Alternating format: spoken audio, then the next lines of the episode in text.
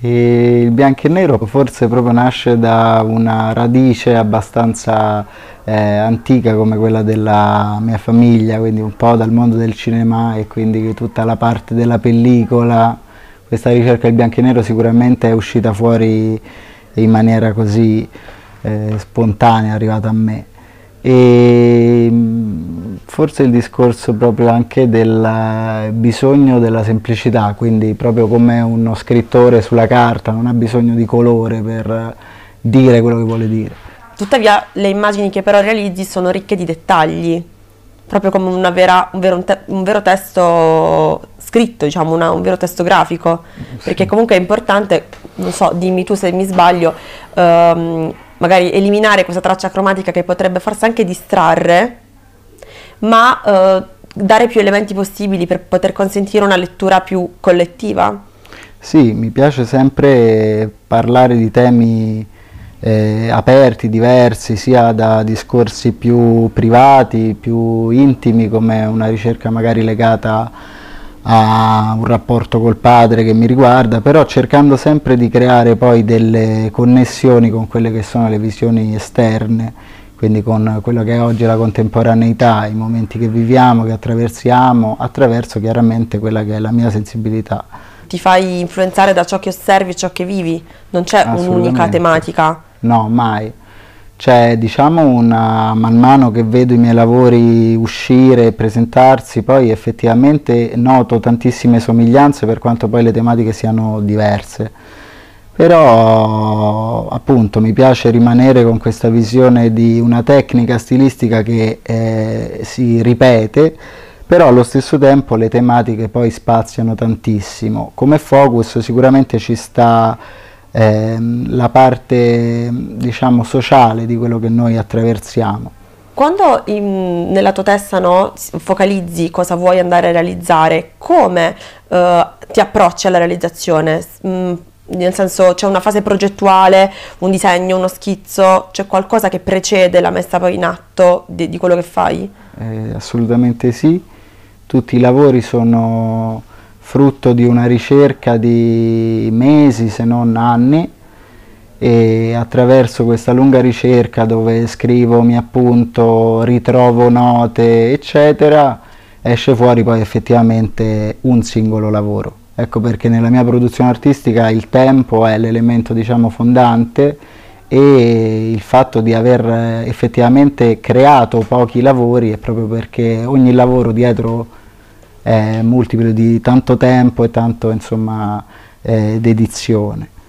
E, ehm, la scelta dell'inchiostro, cioè da cosa dipende questa specifica attenzione nei confronti dell'inchiostro piuttosto che alla fine il bianco e nero può essere semplicemente anche matita su carta, no? grafite certo, su carta? Certo. Allora, forse ci sta una cosa che eh, mi è capitato di raccontare e lo, la sento molto mia ovvero mi piace del pennino, poi effettivamente piuttosto che la china che uno può intendere anche magari ecco, il pennello inteso nel calamare, invece questa cosa non, non mi appartiene, mi appartiene molto di più il pennino usa e getta, proprio perché lo sento veramente come un materiale che una volta che è finito eh, viene ripreso un altro materiale nuovo, magari identico, per continuare a fare quella linea pulita e così.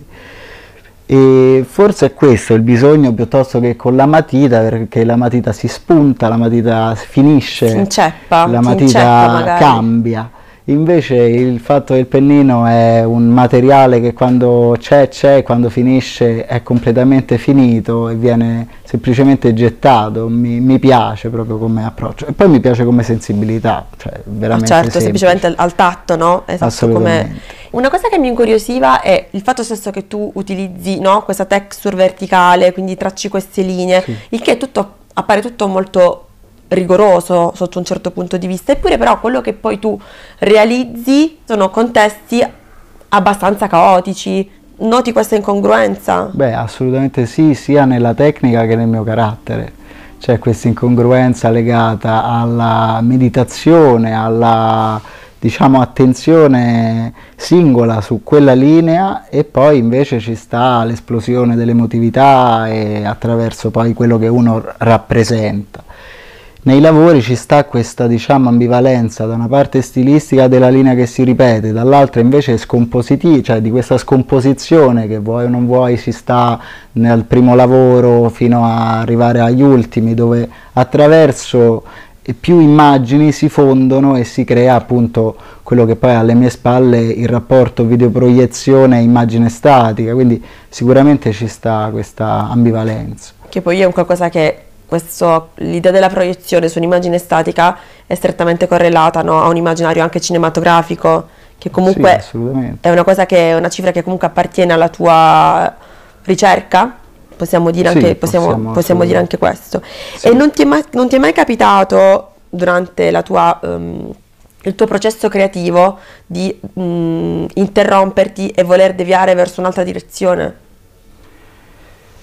Mm, no, No, mi è capitato di avere dei momenti dove per ogni fine del progetto c'era una sorta di eh, muro da superare, da battere, che è quello dell'aspettativa poi fondamentalmente, cioè di creare un altro lavoro nuovo all'altezza di quello precedente.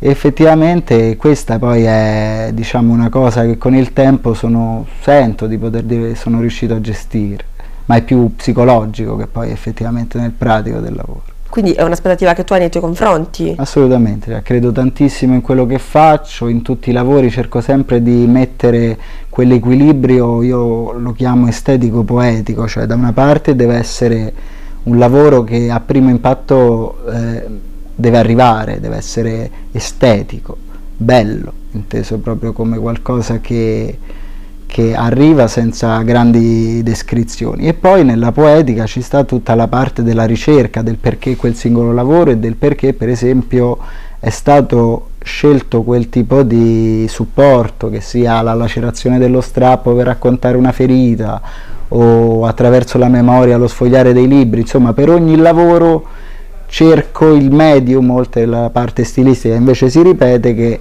eh, sposa completamente questo tipo di poetica quindi mh, mm, facendo un passetto piccolissimo indietro, hai detto che strappare è sintomo di una ferita?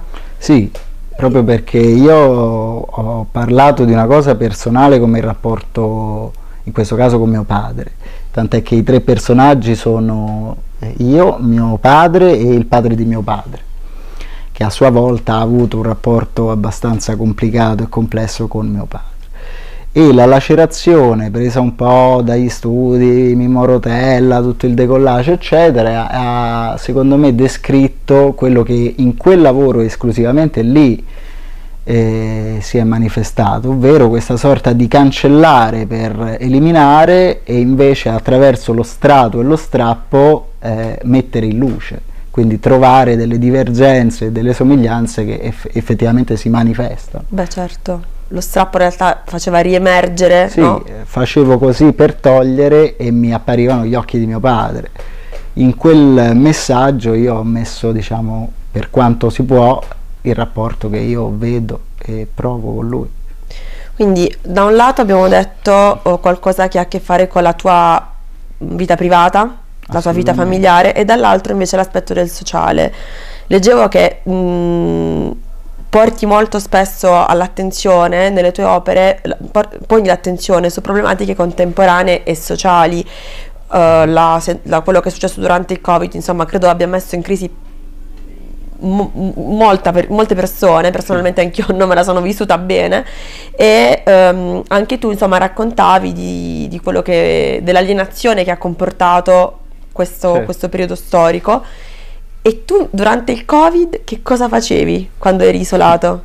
Io in realtà mi sono ritrovato l'ultimo giorno prima che ci chiudessero a stampare in serie proprio quello che abbiamo appena detto, ovvero queste serie di facce di me, mio padre e mio nonno per poi eff effettivamente eh, comporre quello che poi sono questi 34 strappi che fanno parte di questa serie. Sì e è stato in realtà da una parte una grande fortuna avere questa possibilità, quindi quella di creare in un periodo dove insomma c'erano veramente pochi stimoli a livello insomma, di libertà, ma forse più quello che è venuto dopo, che invece è stato proprio la conseguenza del, di questo lavoro de, del padre, che è quello alle mie spalle che parla proprio di questo, cioè parla del flusso di velocità contemporanea che tutti i giorni in realtà attraversiamo e ci attraversa, ma allo stesso tempo quell'immobilismo, quel momento, quel pallino, quel metro quadro di spazio di libertà che ci è stato concesso e per poi ritornare alla frenesia e quindi alla contemporaneità.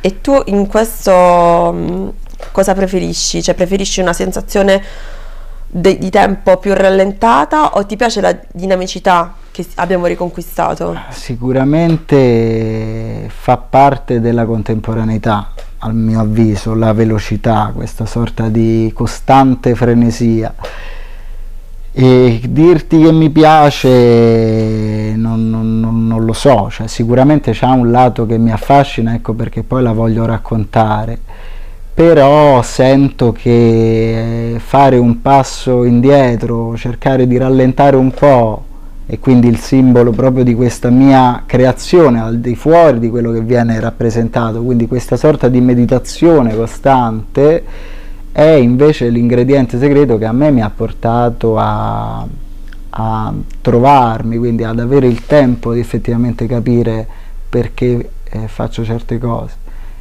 Ah, quindi hai sfruttato, ah, quindi mh, mm, il tempo anche con una, cioè, ha una valenza anche di riflessione, che quindi certo. c'è anche questo aspetto del tuo lavoro che insomma è importante. È fondamentale. Ecco perché in ogni lavoro ci sta una ricerca così lunga e poi una realizzazione altrettanto lunga, perché la, una linea vicino a un'altra linea è un modo mio che è uscito fuori in maniera totalmente non pensata, è venuto fuori così e l'ho eh, semplicemente accolta e effettivamente mi ha tanto risposto, mi ha fatto riflettere su proprio quello che significa effettivamente lo scorrere del tempo. L'obiettivo mio della mia ricerca non è quello di arrivare a me o di chiedersi perché, eh, cioè chi ha fatto quelle linee, ma tanto quanto che quelle linee sono simbolo di un tempo, di qualsiasi persona, del tempo delle persone, del tempo stesso che ci accomuna tutti. Però io mi chiedo, cioè se tu hai deciso di realizzare un certo tipo di immagine, mm-hmm. cioè, mh, mm, già il fatto che tu l'abbia scelto, abbia scelto quel particolare momento, cioè, mh, mm, ci, ci sarà qualcosa che muoverà te nella scelta, cioè ok questa cosa che chi osserva, cioè tu vuoi suscitare, non, non deve interessare chi c'è dietro, qual è la mano che hai realizzato, però mm-hmm. tu d'altro canto eh, ci sei dietro, cioè vuoi mm, trasmettere un sì. sentimento piuttosto che un altro, sì, una sì, sensazione? Infatti, a volte appunto dicevo che ci sono dei lavori che eh, raccontano molto la mia storia, quindi il trasferimento per esempio dalla campagna alla città, però dietro la mia storia ci sta un'immagine che non è esclusivamente riferita al mio trasferimento perché parla di qualcosa di più universale. Parla di uno spazio privato, di uno spazio pubblico, anche nel lavoro stesso degli strappi ci sta da una parte il mio volto, dall'altra un volto, qualsiasi volto, una lacerazione, parla di tre identità differenti, quindi sicuramente per ogni lavoro ci sta una parte che è personale, ma è inevitabile. E l'altra che invece cerca sempre di creare quel ponte di collegamento con chi vive il lavoro, quindi di entrare un po' nella vita delle persone. Ecco, questo è proprio questo, cioè io mh, mm, volevo arrivare proprio a questo, cioè la sensazione che tu attraverso quello che realizzi, tra virgolette, entri nella quotidianità o nel privato di molta gente e quello che dicevo prima quando dicevo che non c'è il colore ma ci sono molti dettagli mm-hmm. sei molto attento alla singolarità dell'altro e stai attento anche nel cioè sei molto attento anche nel riportarla proprio quasi in maniera maniacale, minuziosissima, dal, cioè vedevo, non so, la gonna della signora, la decorazione perfetta, cioè sì. è un'attenzione quasi fotografica sono quasi istantanee. Io lavoro tantissimo con la fotografia, tant'è che per esempio la fila di persone che è stata stampata alle mie spalle è una fotografia scattata da me eh, fuori dal centro commerciale in un periodo dove appunto era tutto chiuso, la cultura aveva completamente chiuso le loro porte, quindi cinema, musei, teatri, tutto chiuso, centri commerciali aperti, mi faceva un attimo... Un po' partire eh, ridere. Eh, sì, riflettere, quindi diciamo fare quella fotografia in quel momento è stato proprio eh, essere lì in quel momento con tutti gli altri e semplicemente raccontare quello che vedevo attraverso la fotografia che è stata la prima istantanea. Dal punto di vista di, di mostre, esposizioni, progetti, c'è qualcosa che uh, nella tua mente o nel, dentro di te ha lasciato un segno più, più forte? Eh, c'è stato un evento che mi ha dato tantissimo e allo stesso tempo fatto sentire fuori luogo.